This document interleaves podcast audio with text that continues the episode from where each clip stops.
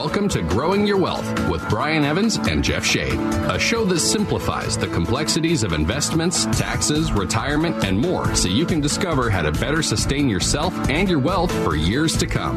Brian is a CPA with 30 years experience and a financial advisor, which brings a unique perspective to the financial world. This show is brought to you by Madrona Financial and CPAs, home of the Rooted Wealth Plan. Want a retirement plan designed to last 30 plus years? Go to MadronaFinancial.com and click Get Started to see what the Rooted Wealth Plan can do for you. And now, here are your hosts, Brian Evans and Jeff Shade. Thank you so much. Welcome to Growing Your Wealth with Brian Evans, the show that gives you the straight talk and honest answers you need to help you reach your wealth management and retirement goals through smart investing and careful planning.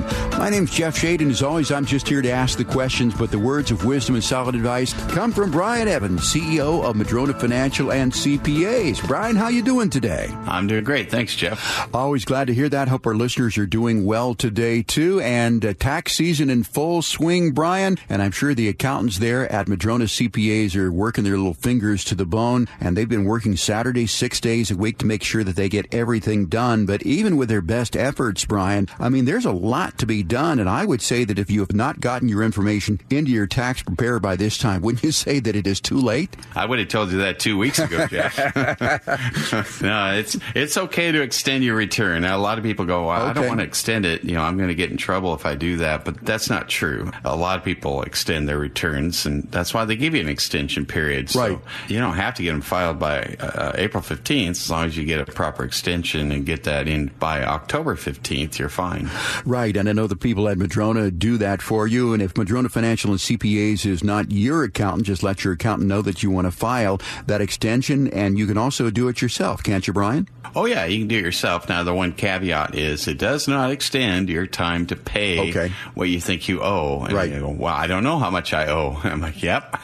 That's what our CPAs are working on a lot in April is all the extensions, because it's not just the 5 minutes it takes to fill out the form. It's the hour or two it might take to kind of do the tax return with what we do know, figure out how much is potentially owed, make sure the client knows that and is able to send that money in, and then later do the return and figure out whether you overestimated or underestimated, get a refund, or pay a little extra tax, but you'll also pay some interest and penalties if you didn't guess high enough.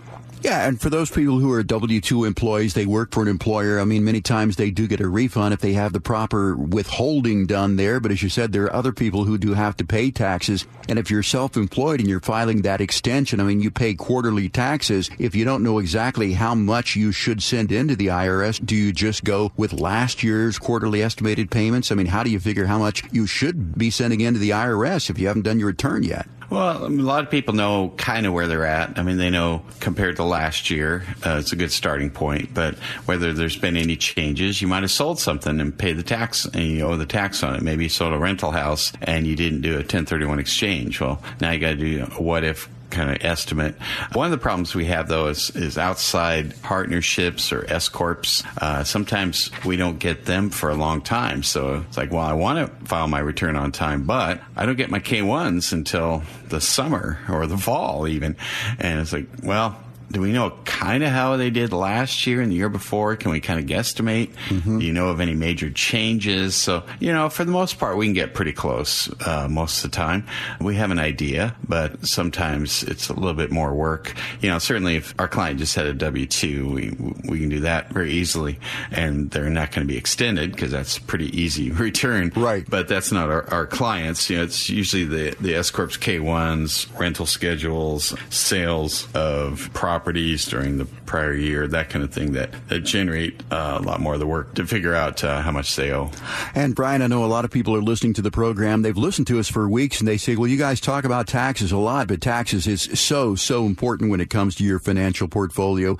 And again, I can't talk to a lot of other advisors about taxes because they're not CPAs like you are, Brian. So we really appreciate the input on taxes. And that's how I want to start things off today, Brian, is Biden's tax proposal. I understand that he has put together a tax proposal that maybe a lot of people are not happy with. Can you expand on that?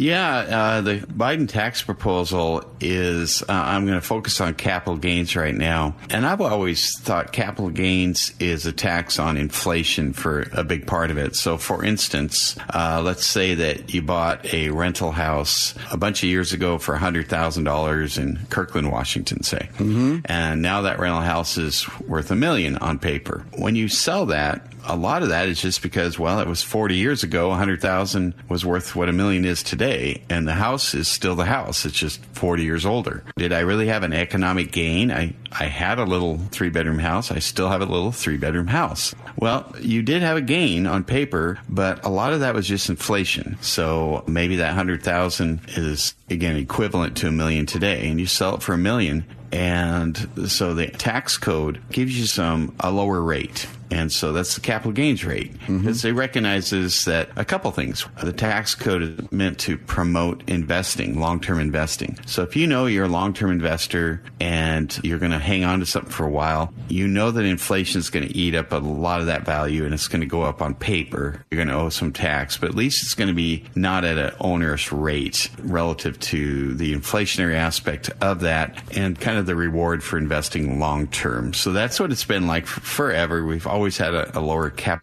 rate, but now President Biden wants to eliminate that. That's interesting, Brian. Well, as you said, this does take away the incentive to invest for the long term. Are there other serious ripple effects that could come out of this? Yeah, I mean, the proposal right now, when people think capital gains, generally they think 15%. Mm-hmm. Because whenever you Google it, what's the capital gains rate? 15%. Oh, why are you complaining, Brian? That doesn't seem very much. Well, under the new tax proposal, and we'll throw on there now, if it's sale of stock, and the state of Washington, Jay Inslee got this through, the new Washington capital gains tax. So let's revisit the 15% tax rate on capital gains, because if President Biden gets his way and Jay Inslee got his way already, mm-hmm. now we're looking at it's not 15%. You might have seen 20%. And you go, oh, okay, if it's above a certain amount, it's 20%. Well, actually, it's 23.8% right now. But the proposal is to do away with all of those brackets and make the new bracket, the highest tax bracket, 39%. 39.6 actually, and then add another 3.8 Medicare tax so that the federal tax rate on capital gains, if President Biden gets his way, will be 43.4%. Wow. Oh, but wait, Jeff, there's more. Yeah. We made this sale of stock in the state of Washington, and Jay Inslee said, I want my cut too. Oh, my gosh. And now we're looking at 50.4%. Wow. That's incredible. If they get their way. Oh, my God. 50.4. So the gain on the sale of your long-term investment you held for a long period of time, it's sale of stock, say your business. We'll just call it your business. So you built your business. You worked weekends. You worked Saturdays during tax season. You worked all these long hours. You took on all the stress. You mortgaged your house when you didn't have enough money for payroll. You kicked and clawed through recessions, through 2008, through dot-coms, through all this stuff. You employed all these people, and your reward is when you sell it someday, more than half goes to the federal and the state governments, and less than half goes to you under these proposals. Now, I don't know. I keep hearing that the rich don't pay their fair share and all that stuff, and no one will ever debate me on that because no one ever wants to say what that is. Right. But I think most reasonable people think that, for instance, on the sale of your business, that you ought to get more than half. Oh, yeah. But that is not the proposal. The proposal is you get less than half if all this goes through. Now, luckily, there's a Congress in there that's not going to go along with this. But this is the campaign strategy that we're going to hear about, that the whole tax the rich. And frankly, that gets a lot of support because, as I've said on this show, if somebody comes to you and said, are you for a new tax? Well, that depends. Depends on what? Is it going to be on me or someone else? Yeah. Well, it's someone else. okay, I'm for that one. Yeah, sure. Well, do you want to hear about the proposal or what the ramifications might be or how things might? No, I don't really need to because it's on someone else, right? Kind of busy, yeah. No, I'm good with that. Yeah. I don't care. Yeah, so that's common sense. Yeah. That people would be for that. There's more people that won't be paying this tax than there are that will be, a substantial amount more. So a lot of people would vote for that because, well, it's on someone else for now. Yeah. And I want to talk about the for now part next. Yeah, because I was going to say, I mean, for now it's on these people, but once a new tax is in place, is it ever left where it is? I would think it's going to trickle down to affect all of us. Well, let's go back in history and think about that. Okay. 1913, we'd had our first Form 1040. Mm-hmm. Before that, we didn't have that. It was just tariffs and that kind of thing, fees and tariffs. And then we had income tax at 1%. Has that gone up? Have you ever seen a tax where the politicians go, you know, I think we should tax people less. I think we ought to lower rates, do away with taxes. Oh, my gosh, we get taxed on everything. You get up out of bed, you go to your car, and how many taxes are you know, on the gas or on the tires or the sales tax to buy it or whatever, and the roads and the tolls. And I mean, there's tax on everything. Oh, okay, so the point is that once a new tax is put out there, it doesn't go backwards. They continue. And once in a while, you get a reset. Ronald Reagan had a reset. We had really high tax rates under previous administrations, and they got lowered. But, you know, of course, they're creeping back up. But the point is on the capital gains tax is that there's a reason for that. You know, there's some ramifications to taking away incentive to do long-term investing. There's ramifications to taking away incentives to grow your business long-term and have something and employ people and take risks. When you start taking away those incentives, the world changes. And what I mean by the world changes is people stop doing that stuff. They're like, well, what's the point? I don't have the incentive to work hard like I used to or to take gambles or to invest long-term. Yeah. We're all going to be Gordon Gekko out there. You know, I'm going to buy the business, and in 6 months, I'm going to rip it apart. I'm going to sell off the pieces. I'm going to fire everybody. I'm going to make a chunk of money because I don't care about keeping anything long-term. Yeah. Because there's a disincentive to keep things long term. In fact, the disincentive now in the state of Washington is such that people that ordinary income from wages will be taxed less than somebody building a business to sell it because there's no capital gains tax on top of your wages in the state of Washington. So the enemy of the state essentially has become the person that builds their business up. That is so bad. And sells it someday. Yeah, that's so bad. They are now the enemy, and that's all I can see. The crosshairs are on those folks. And last time I checked, small businesses create most of our jobs. Absolutely. So when you make them the enemy of the state, just my opinion here, you're going to see an exodus. You're going to see things change. There's going to be a lot of ramifications, and it's not going to be good for the economy. Yeah, and that's something I think a lot of people don't realize is that Microsoft and Amazon and Boeing, they're not the largest employers. It's actually small businesses, and that holds true all across the country. And I think if I were starting a business or thinking about starting a business, I may think twice about starting my business in Washington State. We're talking with Brian Evans. Our show, of course, is called Growing Your Wealth. Glad you could join us again this week. We're talking about President Biden's tax proposal. Brian, of course, is the CEO, President of Madrona Financial Services and CPAs right here in Washington. And by the way, if you're wondering how deep your financial roots are and whether they are deep enough to sustain your quality of life and your retirement that you want for 30 plus years, all you've got to do is go to madronafinancial.com and click on the Get Started button to get your rooted wealth analysis. Very simple there. You'll just answer a couple of questions. Then you'll be connected with an advisor who will take about 15 minutes, and they will go over what your results are to find out whether your financial roots are too shallow and maybe offer some suggestions so that you can deepen those financial roots, again, to sustain you for retirement that could last 30 years. And don't be worried about being sold a product or, you know, hard sold anything, because none of that is going to happen in this initial consultation. At any point in time, you have the opportunity to say no thank you. Again, we here at Madrona Financial feel so confident about what we do. There are plenty of people who do want to work with us, and if you decide that you do not want to work with us, that's fine too. We're okay with the word no. Once again, go to madronafinancial.com and click on the Get Started button for your rooted wealth analysis.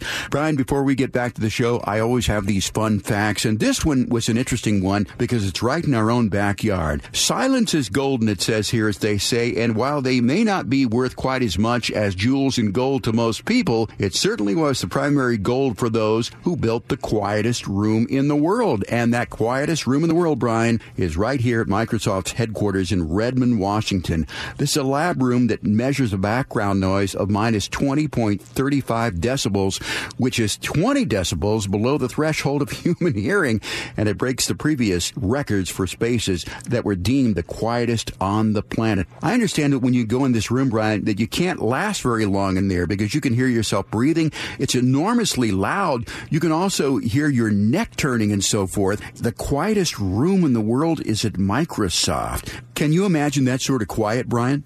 I kind of can. I've been working in accounting offices my whole life. So usually, you'll be sitting there working on a Saturday and you go, who dropped that pen? Exactly. You know, I heard that. Bob, is that you? Yeah. Across Bob Bauer. He's on another floor. Exactly. Yeah. But, we have become so conditioned, those of us who live in the city or we live in the suburbs, all around us, people don't realize the things that you hear out there. It can be car horns way off in the distance. It can be motorcycles. It can be any number of things, birds tweeting and so forth. So, silence is golden, but also silence can be deafening. I don't know if they run tours of these things, but I think somebody should check this out. It is the Microsoft headquarters in Redmond. It is the quietest place on the planet. It does hold the world's record. Brian, let's get back to more of these tax proposals from President Biden. Brian, I also understand that this applies to the Medicare tax. Yeah. So again, once we have a tax, I get why we had it in the first place. But often when we have a tax, and it's like,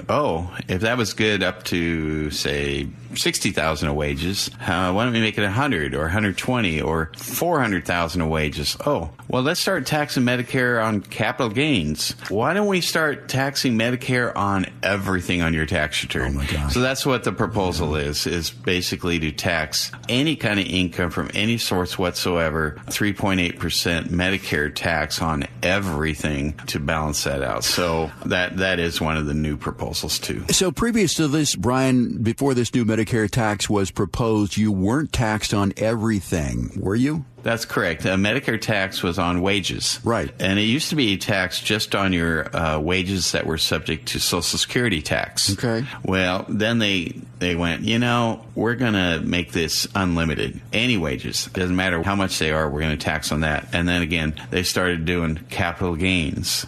And now they want to do businesses' income. They want to do everything, essentially. Not interest that I'm aware of, but most of the rest of a tax return now is kind of under the crosshairs of Biden's proposed changes, is to max out all the different sources where Medicare tax can be charged to somebody. So it occurs to me that people selling a piece of property or something like that, as you said, interest is not subject to this, but anytime you have a capital gains, that could increase your Medicare tax. They're really looking at every nook and cranny and corner, aren't they, Brian? Well, they are, but we're still smarter than them, because if you are selling a property in your example and you wanted to not have to be a landlord, you can do a 1031 exchange still.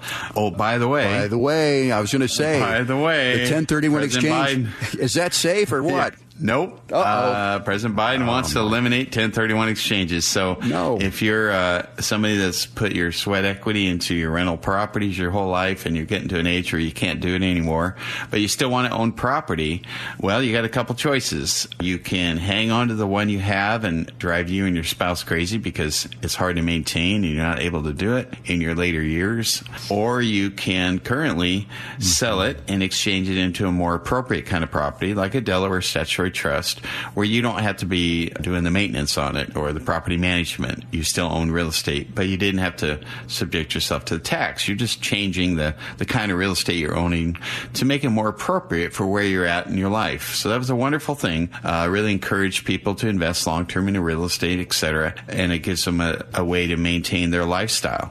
That is on the chopping block to where you no longer can do 1031 exchanges. So you're going to have a lot of old people that are hanging on to properties until the day they die, through their last years. Maybe they have dementia, maybe they have other health problems, but they'll be the landlord as they're in their nursing home because they didn't want to, they weren't allowed to do the 1031 exchange into a more appropriate kind of real estate. So this is one of the byproducts of, hey, let's just nail people for more taxes, taxes on inflation, taxes on Medicare tax. Those will get our 43%+ to the federal government every time you sell something. You know, that's on the chopping block too. So yes, there are things we can do, but boy, they're very active about taking away all incentives for, you know, I think on my last show I was talking about, you know, I am a capitalist. I think that money in the hands of job creators is always a good thing, or investors, and that's why the United States is where it is, whereas the rest of the world wants to take that money away, and you can see what happens with that. You know, you look at other countries where they take the money away from people that were creating jobs, and now they don't have any economy left. Well, that's kind of a natural progression of things, but we're well on our way with that, with some of the proposals I'm reading. Brian, correct me if I'm wrong, but I'm just thinking out loud here that it appears to be that some of these taxes, I mean, some of these changes here really is totally opposite the fundamental way that people have grown their wealth, made their wealth. They've worked hard all these years. It's really trying to change the fundamentals of the way that America's been operating for many, many, many, many years, and I'm not sure it's in the right direction. Yeah, I mean, one of the things I think about as a business owner is if I see that we're going to have $100,000 of profit come in, I don't think about the next shiny toilet I'm going to buy that's gold-plated that I'm going to put in for $100,000 in my house. I think about, oh, now we can hire another employee in maybe a new office or expand or do something that will create a job. That's what an entrepreneur does. They're wired that way, is to think about how they can take that money, grow their business, and create jobs. And so, you know, just personally, I, you know, was the second employee at my firm, became an owner, and now there's 35 people that have good paying jobs at our firm. And that was a lot of risk on my part, on Bob Bauer's part back in the day. And, you know, we took that risk. And, now, you know, that all of this is counter to that. Now it's like saying, well, you know, that $100,000 you were going to have, we need it. We're going to tax you on it, and you can't hire that person, and you can't grow that business into hiring more people later. I'm like, wow, okay.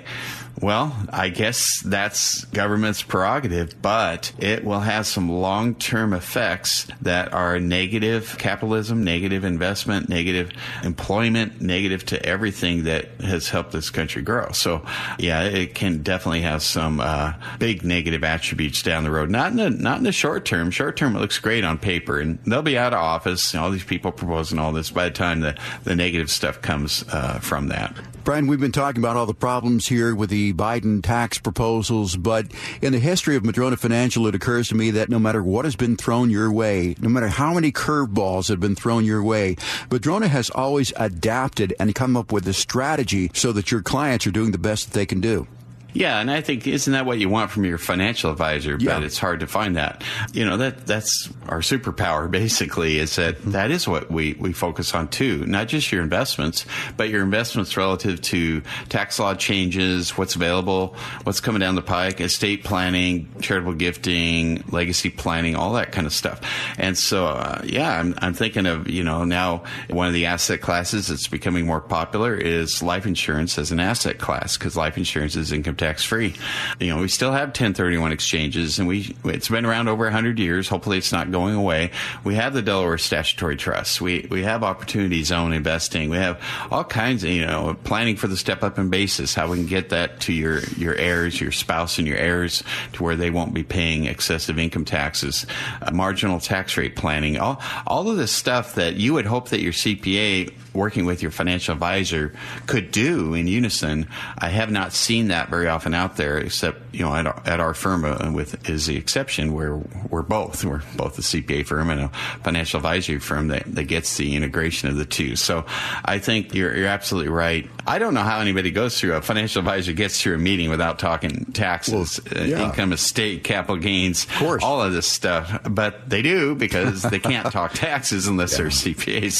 So I guess I won't have to worry about that. We do talk about all that stuff. Yeah, you talk talk taxes there at Madrona Financial. Our program is called Growing Your Wealth, and we're talking with Brian Evans of Madrona Financial and CPAs right here in Seattle. And once again, we've got a great book out here. It's called The 7 Steps to a Successful Retirement. If you'd like to snag a copy of that today, you can do it by texting radio to 833-673-7373.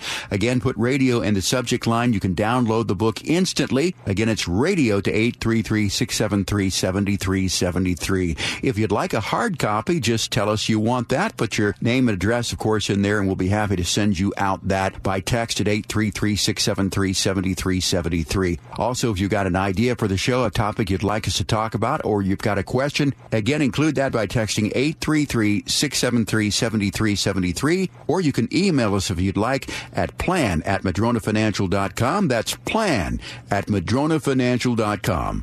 Want more strategies that can help support the quality of life you want for 30 plus years? Well, stick around. We'll be right back with more Growing Your Wealth. Time for today's edition of Growing Your Wealth, presented by Madrona Financial. Here's Brian Evans. I'm asked a lot, what is the perfect portfolio? Perfect is different for everybody. There is no perfect portfolio because we don't know what the future holds. But I can tell you, it's kind of a neat thought to think about, what if I had a portfolio that had an allocation to the stock market, because I believe the stock market can be good, but I don't want too much in it. So I had an allocation to a fixed index annuity that had a zero floor, meaning I can never lose money in a given year contractually, and it has a increase equal to a percentage of the gains of the market. How about another one that pays me for life and has an increasing potential payout for the rest of my life and can never run out? What if I had some in real estate? Real estate's been very good for a long time, as long as it was passive and I didn't have to be the landlord. What if I had some in a Medicare strategy where I put some money aside that basically covered my Medicare Parts B and Part D and Plan F for the rest of my life? What if I had some long-term care that had an increasing payout if I needed it for a long time, and if I never used it, my heirs would get their original cash back? And what if I had some money in a universal life policy where I could take a cash flow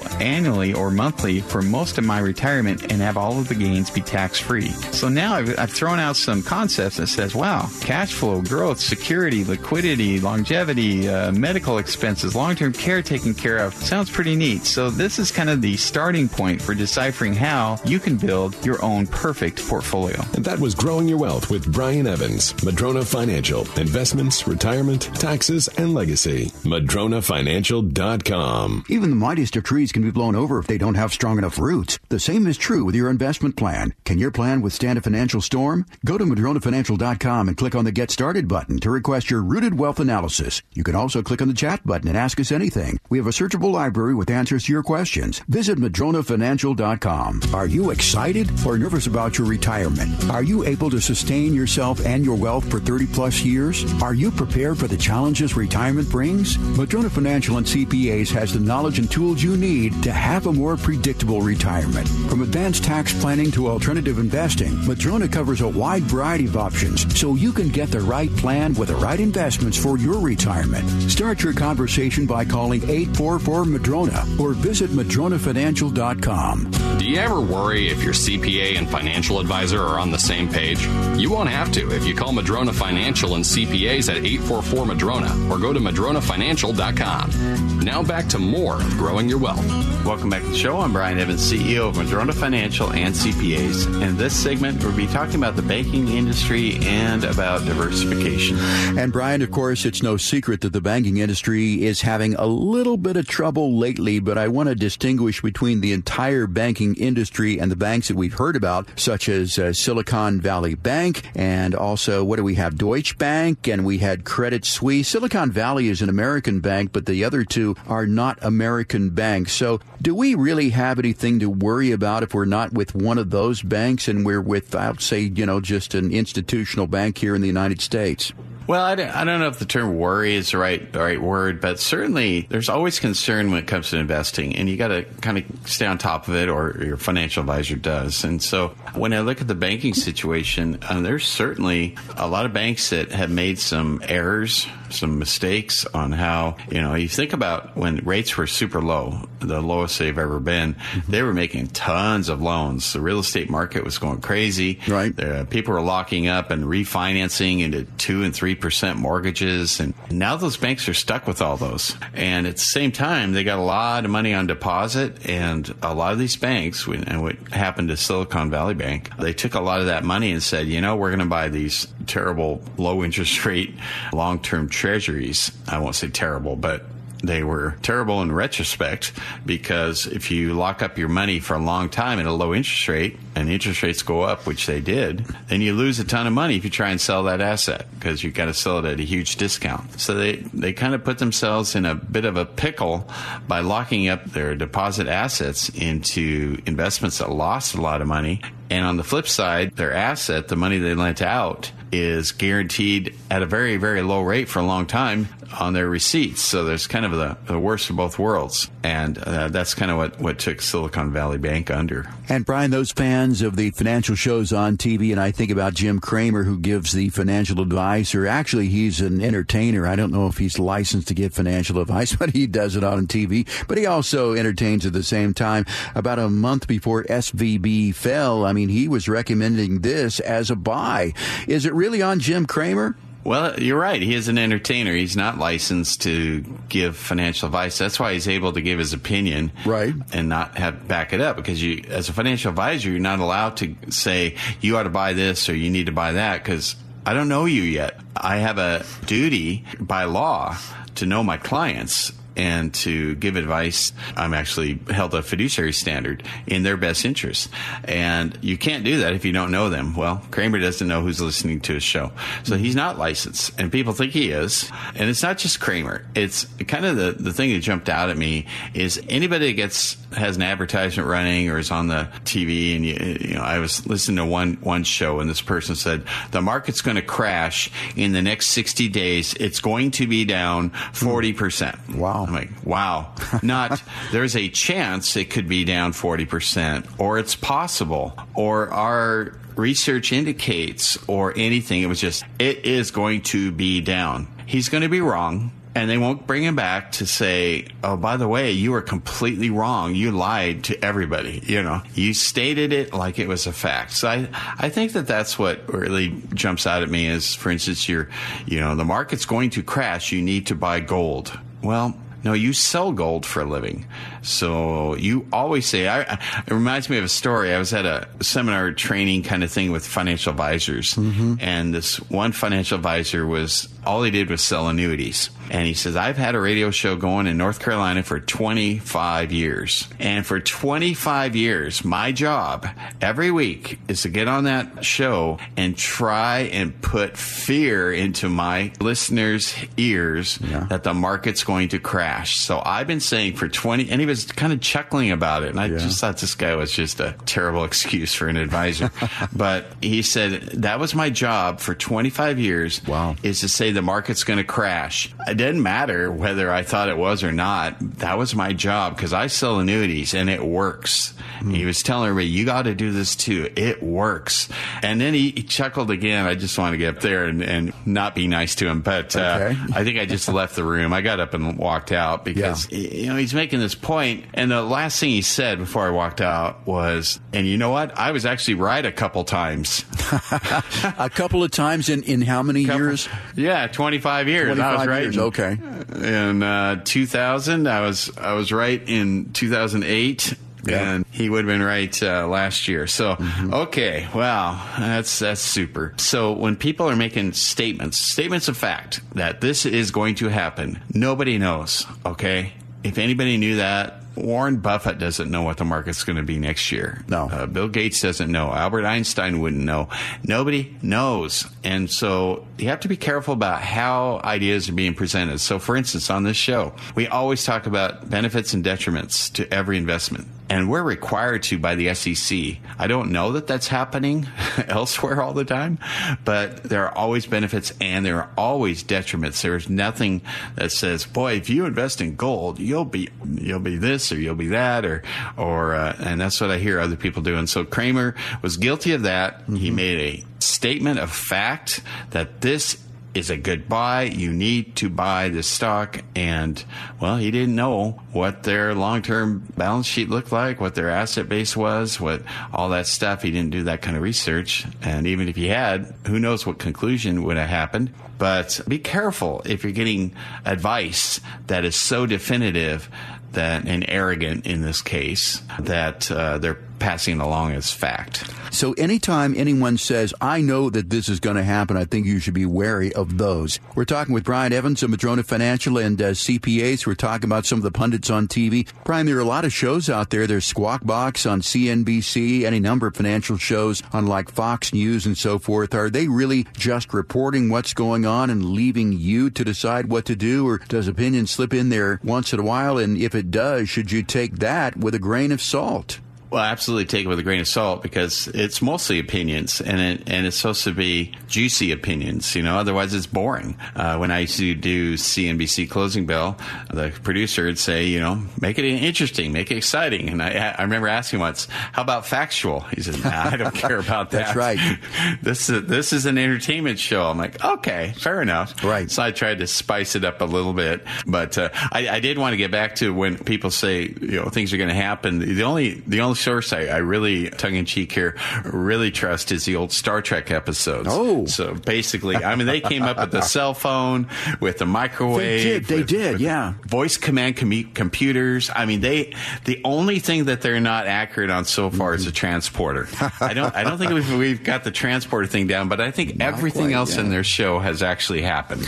Yeah, and I can think of one other time when the future was foretold, and I believe you were at a Colorado Rockies game, too, and you remarked to maybe the owner of the club, watch, this next batter is going to hit a home run. And they did. Yeah, I remember that one. I was in the owner's box there, and the other team had a rookie pitcher. He walked the first three batters. He had a 3-0 count to Larry Walker, who's left-handed, and the pitcher's right-handed, and we were at Mile High Stadium where the air is thin. Very thin. And I'm like, well, this guy knows if he throws a ball that he's out, and he's going back to minor league, so he's at least going to try and sneak a fastball down the middle by Larry Walker. And Larry Walker has nothing to do with that. So I saw that count, and I turned to the owner's wife there, and I said, oh, this one's out of the park. Sure enough, he blasted so far in the right field seats. She just looked at me like, how did you know that? Yeah.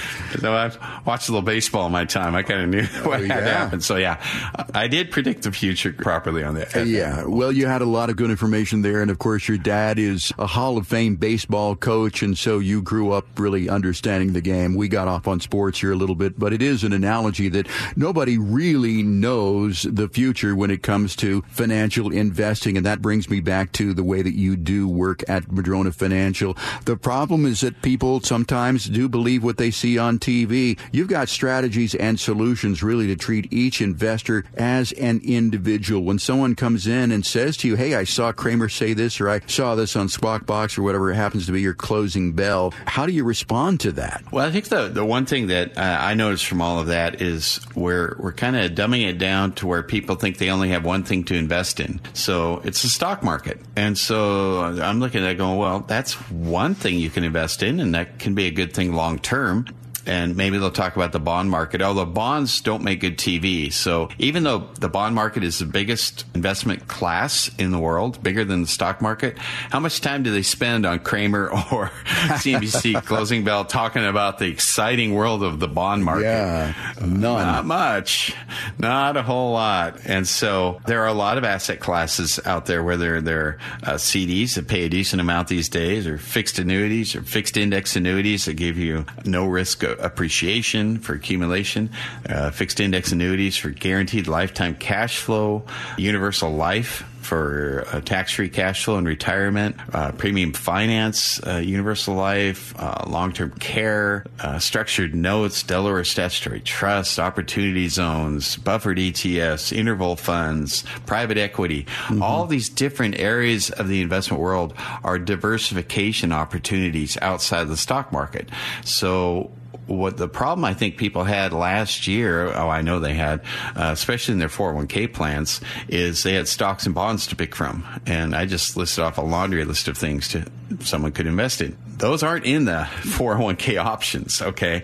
And so if you just had stocks and bonds, they both dropped 15 to 20%. Guess what? You dropped 15 to 20% minus the fees it costs to drop that much. So that was a problem last year, was lack of diversification options in 401k plans for sure, but certainly with many stockbrokers or annuity salespeople that limit themselves to one or the other or both, then you didn't have a diversification play. And so diversification is way more than just buying, oh, I have Apple, Microsoft, Google, and Intel. Yeah. I'm diversified. That's not diversification to me. Yeah, and I was going to say the same thing, too. I mean, they've got Ford and Chevrolet and Chrysler. I mean, they've got different automobile companies, but nevertheless, they're still automobile companies, or in your previous example, they're still computer companies, too. There's a lot more to being diversified than a lot of people think. So how do you describe diversification? How do you diversify someone's portfolio?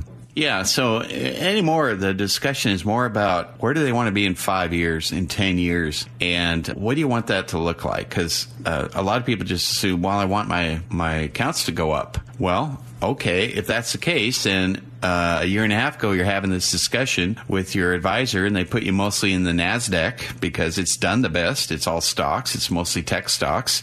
And then you would proceed to lose over 30% that next year. Okay, that does not sound like growing your portfolio, but that's what you would have done if that's your only objective. Now, most of the people I'm talking to, that is not their primary objective anymore. It used to be. And I'll ask them, do you have enough assets to have a retirement you want to have? And after doing a financial plan, we agree, well, yes, if I don't screw it up. I say, okay, what's your real focus now? It's almost generally lifestyle, which to me, lifestyle means is equivalent of cash flow. Mm-hmm. It's about having enough cash flow to have the lifestyle I want. Okay.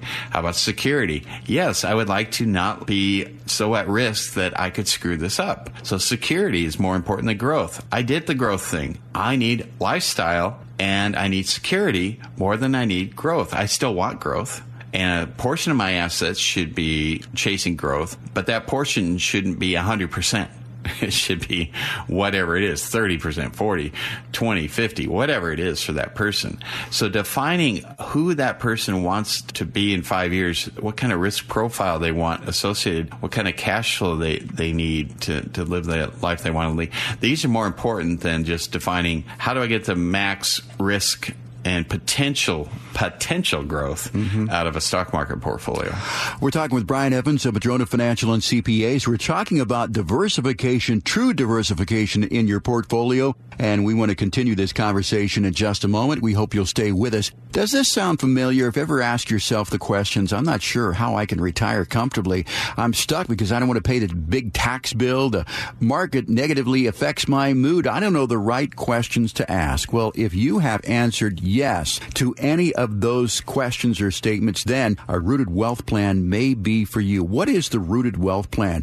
Well, we call it the Rooted Wealth Analysis. You simply go to madronafinancial.com and you can click on the Get Started button there to get started with your Rooted Wealth Analysis and start your journey to get some peace of mind on a retirement journey that could last 30 plus years. The Rooted Wealth Analysis covers lifestyle planning, growth planning, protection planning, tax planning, healthcare planning, gift and legacy planning, and it is so easy to get started. If you're worried about your retirement, whether or not it can sustain your quality of life for 30 plus years, I highly encourage you to go to madronafinancial.com and click on the Get Started button. And you'll be connected with an advisor. You'll spend about 15 minutes. You will not be sold anything. And at any time you want to end the conversation, you can say no. But I think it is probably one of the best time investments that you'll make all year. Again, very simple, madronafinancial.com, and click on the Get Started button for your Rooted Wealth Analysis. Before we get back to the program, Brian, another little fun fact for you. There is a website, and I went on this the other day. It was absolutely fascinating, that tracks the world population in real time. As of 2021, the overall human population is estimated to be more than 7.8 billion people. That's billion with a B. And if you want to click on this to watch this and you want to see, you know, the deaths and the births occur there, you can tune into World Population Clock. Simply Google World Population Clock, which allows the upticks and the downticks as babies are born, people die. You can also see the current population of different countries. And Brian, the United States really is by far not the country that has the largest population, is it? No, it's not even close. China is right now, but India is going to be, I don't know how many years from now, but they will be number one. And because of the population, Brian, do you think that we should be paying more attention to countries like China and India as world powers and maybe affecting the finances in this country? Oh, all the time. It's, you know, the financial landscape of the world is ever changing. There's always changes. There's always changes to the tax code. There are always changes to international investing, trends, opportunities, and so forth. But staying on top of that and having an eye on that is so critical, I think, over your lifetime as an investor. So once again, if you're curious about the population, you want to see the upticks and the downticks, simply Google World Population Clock. I think you'll find that very interesting. Brian, let's get back to our conversation about diversification. And, you know, you talked about how people are really not as diversified as they think they are. They're investing in the same sector, just different companies. What is uncorrelated investments, and how do you use those for a truly diversified portfolio? Yeah, some of the things I talked about just here in this segment were investing in things that are not going to move with the stock or bond market. And real estate is obviously an asset class that may not be correlated. And when I say real estate, I mean certain types of real estate. It could be private non-traded real estate investment trusts. It could be Delaware Statutory Trust. They did not move along with the stock market in 2022, whereas the stock market and the bond market kind of moved in unison. And so it's about things that move in unison. Your own business is not going to, the value of that is not going to move in unison with the stock market, whereas many stocks and many stock funds all are correlated. So, for instance, you might look at your holdings. You might have 30 different holdings in your brokerage account. And when the market has a bad day, how many of those holdings went up and how many went down? Well, generally about 30 of them went down on a bad day, and the next day is a good day and 30 of them went up. If they're all going the same direction, you are not correlated. I think that's probably the easiest way to tell. If everything you have is moving the same direction on a good market day or bad market day, you're probably not in an uncorrelated asset class. So stocks and bonds, those are correlated to some extent. What are some examples of uncorrelated investments that if the stock market tanks, if bonds are not doing what they're supposed to be, what are some examples of other correlated investments that can stand on their own? Well, a lot of times bonds are considered not correlated stock market, but they were in 2022. Mm-hmm. So they both had a miserable year, and that was a problem. I suppose, we were talking on the show, of course, before that, and we don't have a crystal ball, but we did know interest rates were at an all-time low, so it was certainly risky to have a heavy bond portfolio. I did want to talk about that for a second, too, about, I think somebody listening to this show might go, well, you guys sound pretty conservative to me. You talk about asset classes outside the stock market, and yes, we do. It is possible to be too conservative. So, for instance, if somebody said, I don't want to take a lot of risks, so I'm in a conservative portfolio at my brokerage account. I'll say, well, how'd that work out last year? I go, I lost a lot of money. Yeah, I'm not sure why. They said it was conservative. I said, well, want me to tell you? And they go, well, yeah, I guess. Probably don't, but they say, okay. I said, because conservative, when you're talking to a stockbroker that does stocks and bonds, aggressive means mostly stocks. Conservative means mostly bonds. It doesn't mean anything else when you get down to it. Moderate means more stocks than the conservative, and growth and then aggressive. That's all it means. It's the interplay between the stock and the bond market almost invariably. So when you use that term, I'm in a conservative portfolio, I think the person that says that thinks that means if the market does poorly, I won't get hurt very bad. And I say, well, how'd that work out for you?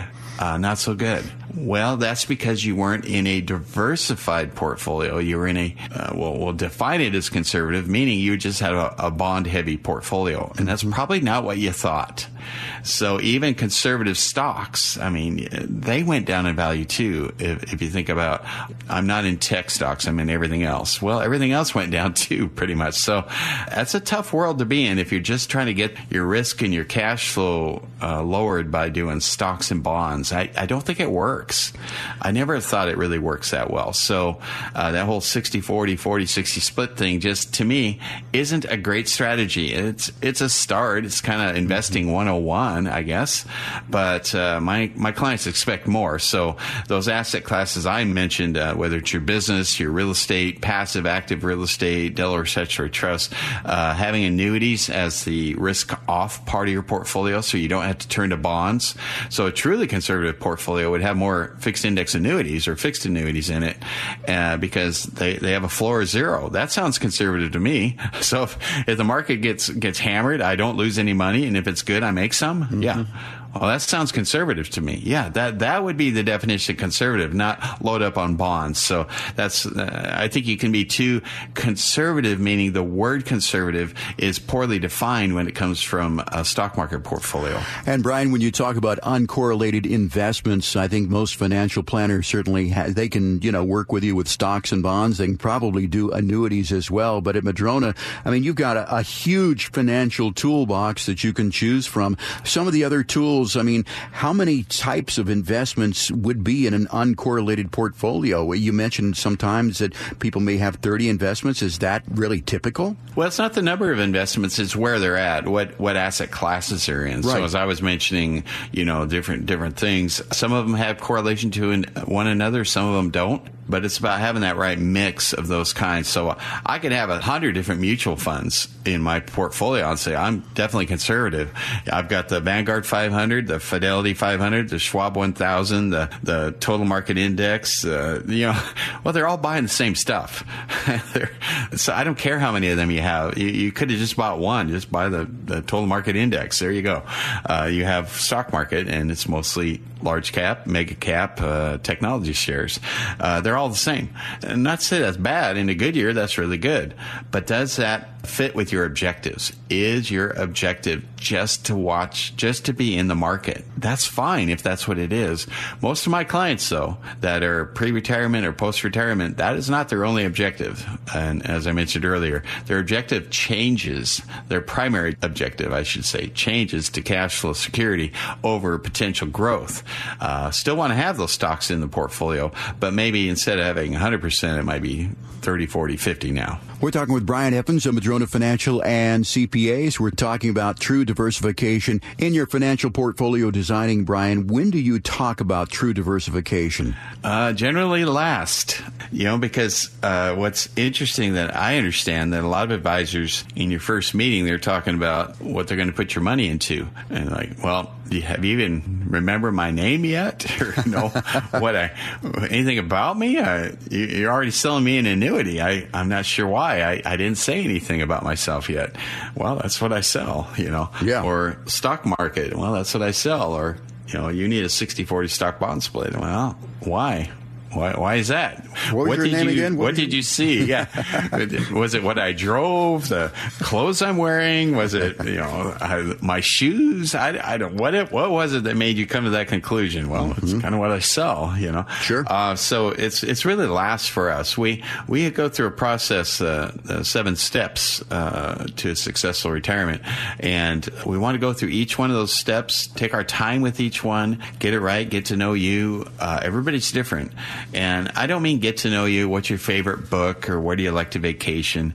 That's not relevant to what we're talking about. Getting to know you is kind of where you're at in the world of finances or legacy or charitable giving or risk and return, cash flow needs, lifestyle, how you want to live it, where you want to live. All these other questions are important to us to get to know first.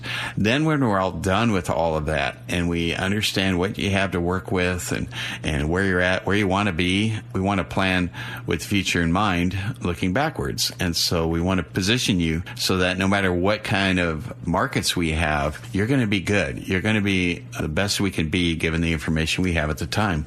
And we have all the tools to help make that happen. So we certainly get to know you first to where the actual investments themselves, again, is probably one of the last steps of all of this. That's kind of the easy part for us. Yeah. Once once we know you, it's easy. If I don't know you, it's virtually impossible for me to know what to put you in. Yeah, so all the pieces of the puzzle tend to fall into place once you get to know someone, and, you know, product comes last there. You talked about the 7 steps that you go over in these financial plans.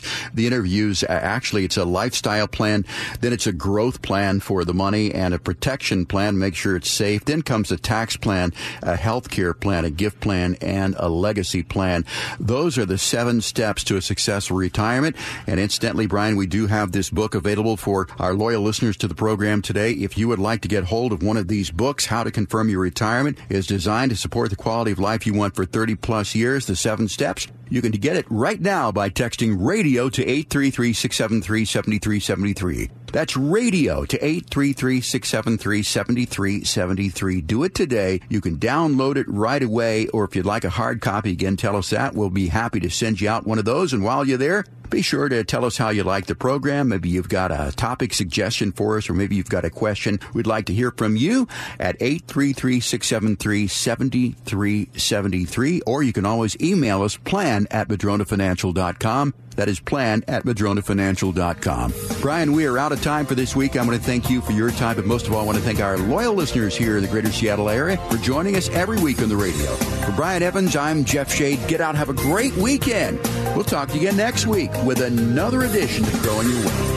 No statements made during the Growing Your Wealth show should constitute tax, legal, or accounting advice. You should consult your own legal or tax professional on your individual information. Brian Evans and Madrona Financial Services is licensed to offer investment advisory services through Madrona Financial Services, LLC, an SEC-registered investment advisor. Insurance products are offered through Madrona Insurance Services, LLC, a licensed insurance agency and an affiliate of Madrona Financial Services. Past performance is not a guarantee of future results. Investors cannot invest directly into indexes. No investment strategy, including asset allocation and diversification, guarantees a profit or guarantees the avoidance of loss. Financial planning is an important tool, but does not guarantee specific outcomes.